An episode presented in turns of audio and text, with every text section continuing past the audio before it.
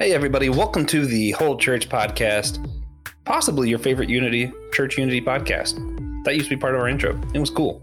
I am here today with my co host, y'all's favorite, uh, TJ Tiberius One Blackwell. Hello, hello, welcome.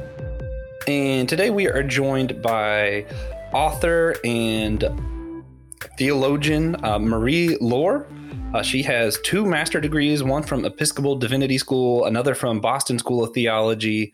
Um, Marie, thank you so much for joining us today. Thank you.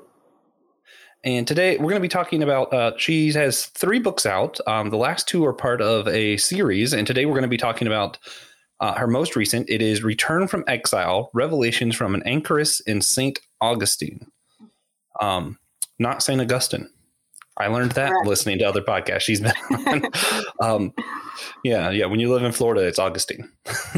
That's right. Uh, yeah. So we are excited to talk about that book and just some about who Julian of Norwich it was is. Um, but before we do, we always like to review some audience engagement. And um, as we get near the end of the year, I just like to look some of our numbers just because I'm a numbers guy. And we had this is an interesting one almost exactly double the amount of shares this year that we did last year. So you guys have really been trying to spread this more. And we're very thankful for that because, you know, honestly, no marketing or anything really is as effective as people just sharing it with someone they know. Because when I get a podcast that someone shared with me, I'm like, yeah, I'm going to listen to that. Well, it depends who shared it. TJ shared it. I might not. It's probably about hockey. Yeah. It would be. All right. So, with that being said, uh, we like to start with a silly question just because silliness is my favorite form of unity. Just, it's just so hard to argue when you're being silly. so, today, uh, we're going to start just by a simple question. TJ and I will answer first, give you time to think about it. What sporting event do you think Santa Claus would be worst at? TJ, would you like to begin? I can. Uh, I think Santa would probably be awful at soccer. Hmm. Why? Uh, he's just not built for it. You know, I don't want to be rude, but uh, doesn't really have the physique, and I've never seen his, uh, you know, hand foot coordination. So, yeah, yeah. I was actually thinking basketball. I don't know why. I just don't imagine him being that tall. How do you think he gets the presents into the chimneys? That's true. He just throws. Okay, but like, no, no, he goes down the chimney. Not anymore.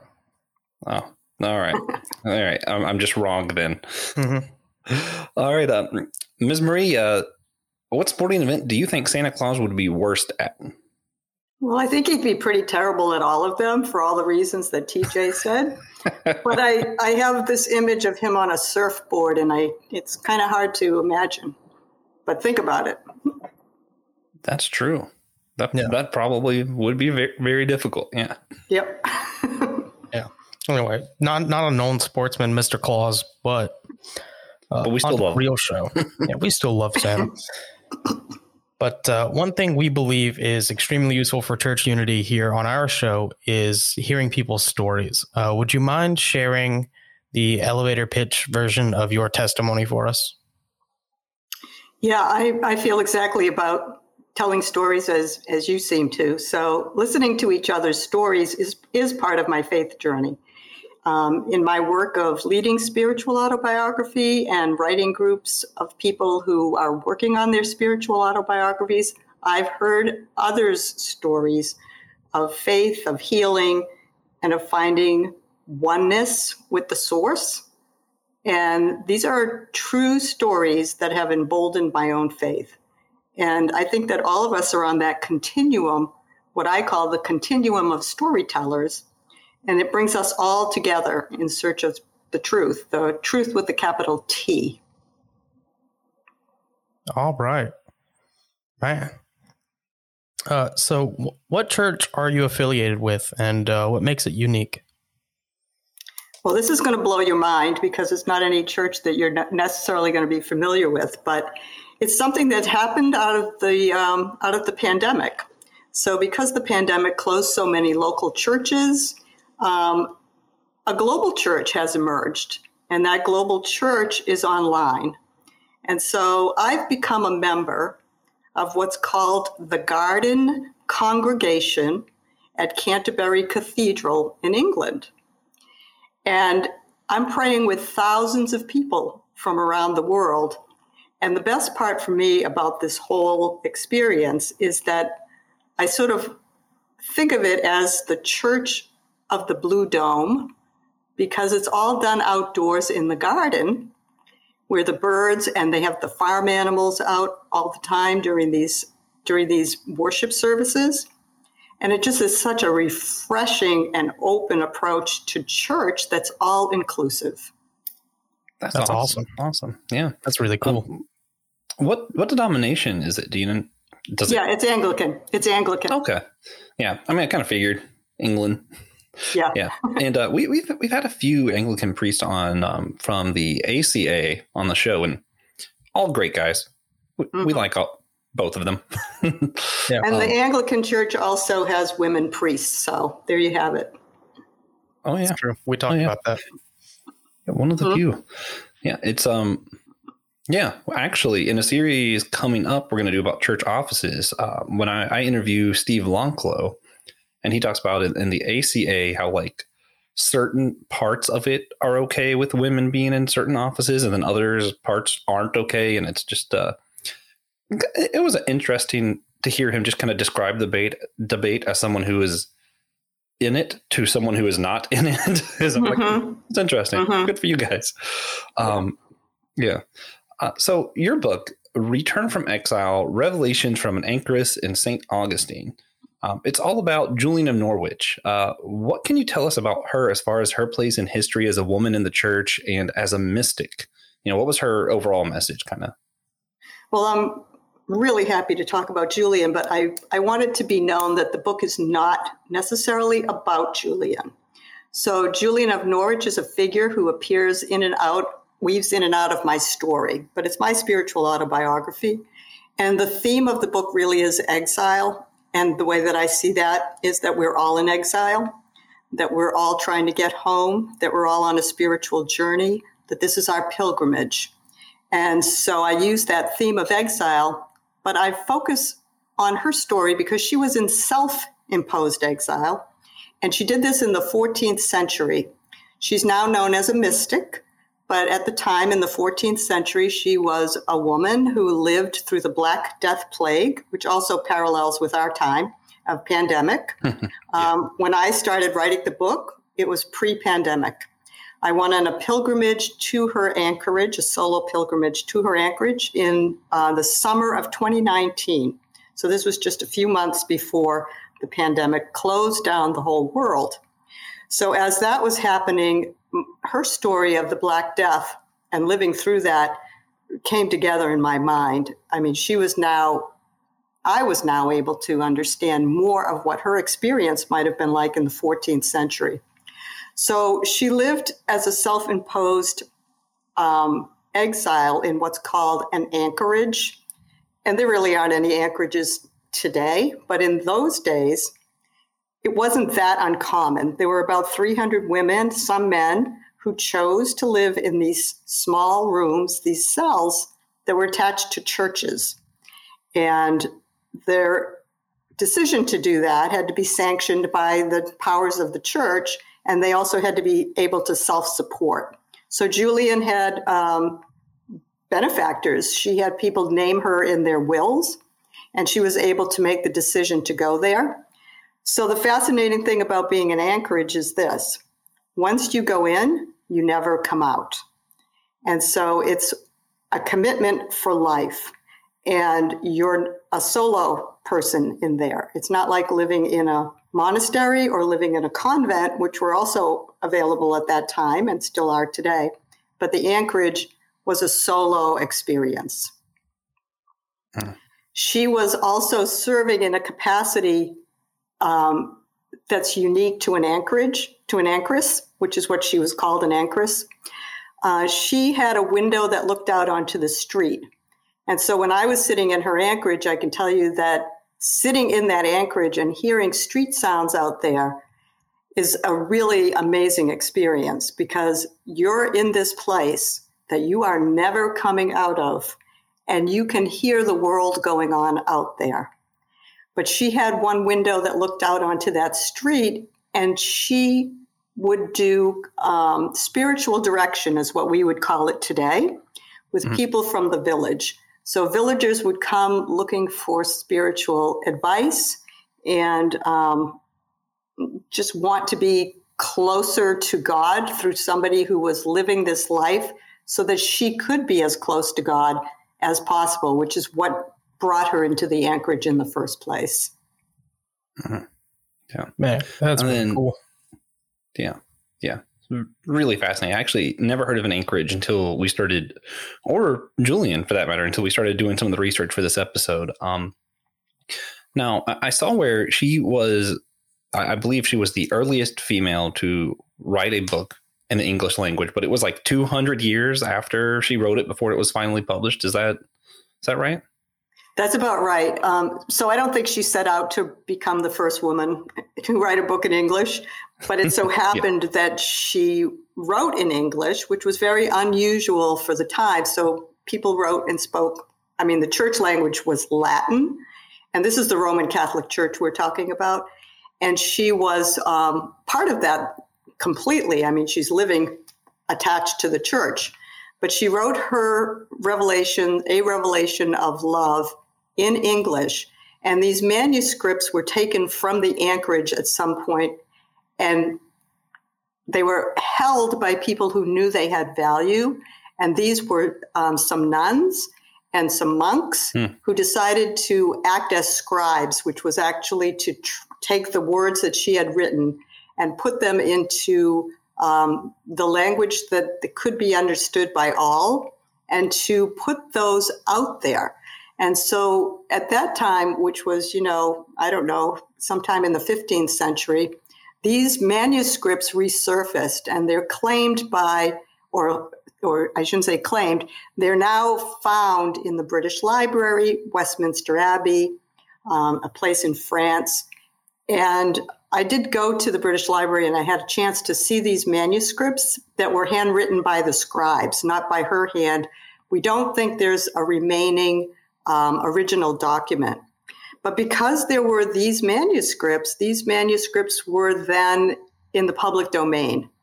And somebody 200 years after Julian's death took the book out of obscurity, took the manuscript out of obscurity, and turned it into the book that we know today as a, a revelation of divine love. Oh, yeah. Yeah. And just interesting tidbit for people who, I don't know, just like history. Um, so her lifetime when she wrote that and everything was before the Reformation. And between then and when it was actually published is when the Reformation took place. So a lot of, um, you know, at the time it was all Catholic. Once it gets published, I, I believe she's um, claimed by both the Anglican and the Catholic Church, sort of, right? That's correct. And they each have a feast day for her, and it's within three days of each other. And it's said to be when she had the revelations, um, she was on a deathbed. I should explain this. So at the age of 30, she was on her deathbed, and presumably it had something to do with the Black Death plague. And mm-hmm. during that three day period when it was expected that she would die, she had these visions, and these visions were of Jesus Christ passion. So his vision, her vision of him on the cross, dying on the cross. And they were extremely vivid, and she was relating to that. And then she didn't pass away. And those were the visions that she had a real burning need to write about. And so that is what happens when she is now 50 years old. She decides she needs to explore what those visions meant. Um, she wants to understand them. But mostly what she needs to know is why was she shown these visions? And she asks this question a lot why me? And mm-hmm. she's in the anchorage for years and years writing everything. So the book has 85 chapters. And right, right she had 16 visions, and the book has 85 chapters. So she's really extrapolated the visions into a communication between her and God, which is all very interesting uh, to read about. But it takes another 15 years after she finishes writing before she gets the answer to her question. And it's her actual final vision that we're aware of, where she gets the answer from God why it was shown to her. And the answer is for love. Why was it shown to you? For love. Who showed it to you? Love. And that's what Julian's message really is about. God is love, and her message is incredibly hopeful. It's full of hope during a time when the church was actually not a very hopeful message to people. It was a time when the messages were uh, God is an angry God, God is a punishing God. You are actually being punished through this plague for your sins. And she took that and turned it around so that people could hear this is a loving God. God is with us. Mm. But uh, so, what led you to include Julian of Norwich's, you know, legacy in your book? Yeah, that's a good question. Um, I wasn't so sure I would I would do that, but what really came to me is um, the way that I was experiencing my own space, my own sacred space in my home, which is a small enclosed room that looks out onto the San Sebastian River. So it's attached to the house, like an anchorage is attached to a church. and I spent most of my time writing there. And Julian was one of those figures that I had learned a lot about on my way through divinity school. Like, you know, maybe some of you are encountering some of some characters that just resonate with you. And so, as mm-hmm. a female and as a woman of her time who is now called a theologian, um, it resonated with me. Her story did. And the more time I spent there in my own anchorage, which I became attached to in that way, I was thinking more and more about her. And how had she done this? How did she actually live in this space? And how did she feel living in that space? So I did all my research and I read all that I could about her and everyone else's work about her. And then I decided I would go see for myself what this anchorage looked like and what it felt like to be in the anchorage. So once I did that, she had to be in the story. Hmm. Right. Yeah. And now you're probably the world's leading Julian of Norwich expert. Well, I wouldn't go that far. I mean, no, there are actually I would say the scholars out there um, hmm. have a different finger on the pulse of Julian's story. I hmm. look at my connection with Julian as um, a spiritual connection. And I hmm. feel that she is um, a very relatable person for me. And I think for readers of the book, she can become a relatable woman because she had to make choices that we make in even our lives today, not the least of which was what was she giving up to do what she did, which means, in a word, everything. Right. Yeah. Uh, so, speaking of the readers of your book, uh, who is the main target audience, and uh, what do you want them to get out of it? I don't feel there's a target audience as as the question is put to me. I think it is really a book that speaks to a lot of different people. Certainly, it's going to speak, I think, to women of a certain age, but it's also going to speak to everyone who understands that there are transitions in life that we make. We cross over thresholds at different periods in our lifetime. And so the 30 year old transition is, is part of Julian's story because that's when she had her near death experience. And I talk about that in the story as related to my daughter, my mother daughter mm. part of the story, which resonates with anybody who has kids or anybody who's been a kid and has to cross over that threshold where you separate mm. from the family. And then later in life, at the age of 50, it doesn't have to be exactly at the age, but in that time frame, there are other transitions that happen. And this is for all of us.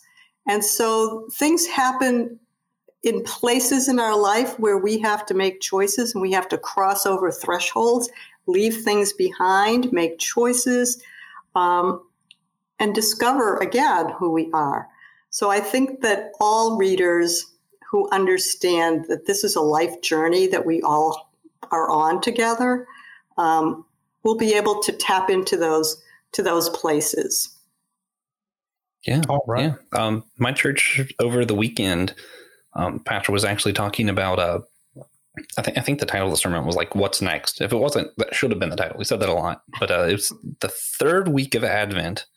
Right. So it was all about joy, you know, what's next? And he's talking about these transitions and just finding joy and the transitions. And even, you know, that can be hard sometimes. So especially if you're transitioning to an anchorage, I guess.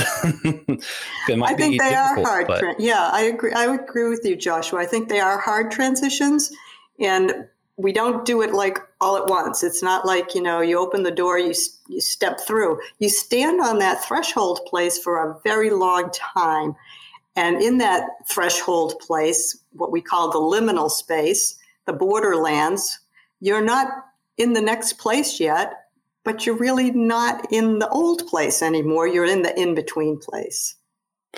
Yeah. Yes. Would you say this book is mostly to help people who are in that in between space then?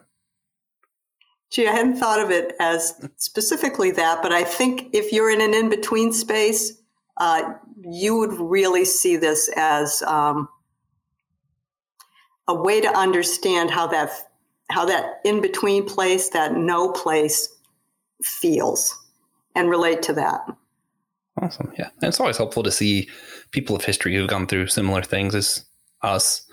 Um, speaking of which, uh, and I know you've kind of hinted at it already, but I was wondering, um, you know, especially in today's theologian groups, a lot of times women kind of feel exiled from, you know, the inner circles. Um, how, how, in what ways, as a woman theologian, do you relate to Julian in your story?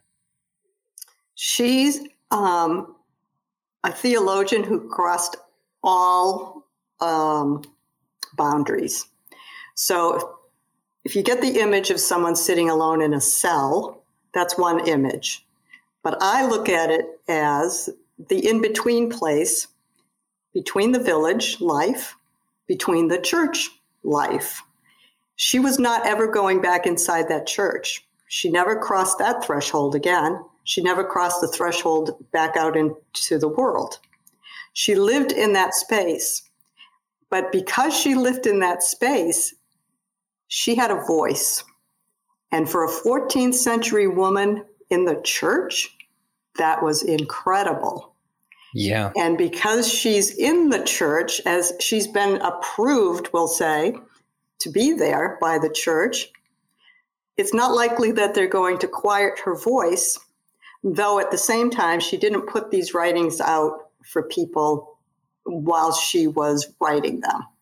But she was very careful in her writing to not um, cast aspersions on anything that the church might have been saying. In fact, she relates often to the Holy Church, and she talks about that being where she belongs. But she's got a different message, and she's found a way to say it so I look at her as the woman who sort of overcame the boundaries of her day and spoke truth. Yeah, it's awesome. Awesome. So, uh, what's one question you like to be asked when people are asking about you or your book? Yeah, I think any thoughtful question that opens up the discussion is a good question. And I think that when I get a chance to talk about this, it just feels so um, so right because I get to say it in my own words, and I also get to um, offer to people who might not know, like you said, you weren't familiar with Julian before now, an opportunity to see something that was significant at the time She's actually come into popularity again because of the pandemic. Um, many people related to Julian of Norwich during the lockdown. Really, her popularity just soared. yeah. And her message of hope was part of that. So, one of her famous quotes is, All shall be well. You might have heard that along the way, or you've seen some kind of um, poster or something. It's on a whole bunch of things. And All Shall Be Well was a message that she received herself from God, but she passed that on to the rest of us. And now it's out there as part of her story. And that story is um, is the is the story of the past that's come forward into the into the present. Yeah, that's really a great line too. Yeah. So we talked honestly we talked about a lot of different themes today. Um, mm-hmm. Thinking about exile, thinking about um, women in theology, and that in between place that a lot of us might find ourselves in. Um, we always like to bring things back to unity, sort of the purpose of our show, and for some of it, it's, it's challenging, especially when you're considering um, some of the debates over women in the church today um, and throughout history. But uh, we do like to ask our guests if you could just give us a single tangible action, just something practical people could go do that would help maintain the unity in the church. What's something practical you would have people do right now? Yeah, well, I would welcome you to the Church of the Blue Dome, as I'm calling it, um, which is is an incredible experience because it's really not like anything that I've experienced. And I've I've been an interfaith person for a long time, so I've been inside a lot of different houses of worship. This takes it out of that, and this gives us, all of us, an opportunity from our own homes to connect with people from around the globe and to understand that we don't have to be separate and to understand that we don't have to have our own theologies in their little boxes all the time to be in in a spiritual place and to be with God. And so I'm calling it the Church of the Blue Dome, but it's the interfaith um, experience there that you can have from your own home taps into something that might be new to you. And I think anything that's new to you that opens up your our eyes and our vision and our understanding is a is a positive action. All right. Uh, what do you what do you think would happen if everyone just checked out the Church of the Blue Dome every once in a while? Well, they've got like ten thousand followers, so my guess is if everybody checked out the Church they'd have like fifty thousand followers or, or more, and I think that would be an incredible and um, great experience. Not you know, for me in particular, but for all of us to know that, can, I mean, think about this. In any given Sunday morning that you, you go to church, you know who's going to be there. You know pretty much how many people might be there. Um, you've been there enough times that you're familiar with, you know, the lay of the land. This is learning about other. And this is the chance to participate in something that's much bigger than yourself and much bigger than your own you know, house of worship. So I think it would have a like one of those groundswell effects. Who knows? We'll have to find out. I hope you do. Yeah. but uh, awesome. uh, yeah, that's incredible. Uh, so the last thing we like to do as part of the actual show is uh, our God moment segment, which is just a moment from recently in our lives where we've seen God, whether it's through a moment of worship or a challenge or a blessing, and I like to make Josh go first. Yeah, it's just easier that way. Yeah, yeah. Mine's going to be simple this week. Um, I've been doing finals. I have to study for the LSAT. I have a million and one things going on, two different podcasts, work, everything's happening. Uh, but, but yesterday, my work system just went down. So I had the day off today. And it's uh, just been a good time of, you know, peace and just recuperating and uh, turns out I might have needed that more than I thought I did. So yeah, I'm gonna count that as a blessing. All right, and uh, I'll go next. Give our esteemed guest as much time as uh, she can have. But uh, uh, today I talked to an old friend for the first time in a long while, and now he might come over because you know he lives in Atlanta, which is not very convenient. Hmm. You know, for anyone, but I got to reconnect with him a little today, and uh, it's pretty great. It's nice to, you know, I'm a big friends guy, so it's a yeah. pretty great day. Yeah, TJ's always reconnecting with someone. It seems like. It's true. I I've feel like I should do. I should do better at that. I've known quite a few people. Yeah. So, uh, Marie, uh, do you have a God moment for us? I do, and it's it's a little bit like your own, TJ. Um, so a very old friend, somebody I haven't been in contact with for maybe 35 years or more, um, which is a lifetime. Think about that, right? Um, reached out to me some time ago last spring, summer, something like that, and he was in a very bad place. And we had a lot of conversations over email and that sort of thing. And I really wasn't sure if he was going to make it through this because he was pretty desperate. And I saw him last week, and that was for the first time in all those years. And I was just so awed by the fact that here he was when he really was talking about not being here anymore. And so that was a huge answer to a prayer. Right. Oh yeah, for sure. That's crazy. I don't. I haven't known anyone for 34 years. Yeah, let's say TJ, she one upped you, man. When was the last time you reconnected with someone after 35 years? Uh, you know, uh, not But recently. you have to be on the planet a little bit longer, I think. yeah, maybe one day. But uh, I'm sure you will. yeah. So if you enjoyed this episode, uh, please consider sharing it with a friend or an enemy, cousins. Share it with whoever you want. Uh, everyone, actually. Share it with. I want you to share it with everyone you know, and uh, that would help us out a lot. yeah, yeah. Next year, instead of uh, doubling the amount of shares, let's triple. Three times what you did this year, guys. Oh man. Um. Uh, so, uh, Miss Marie Laure, uh, where can people find you? Uh, find your books, follow your ministry, any of that? Okay. Well, the book is the usual places that you know already Amazon.com, Return from Exile, Revelations from an Anchoress in St. Augustine.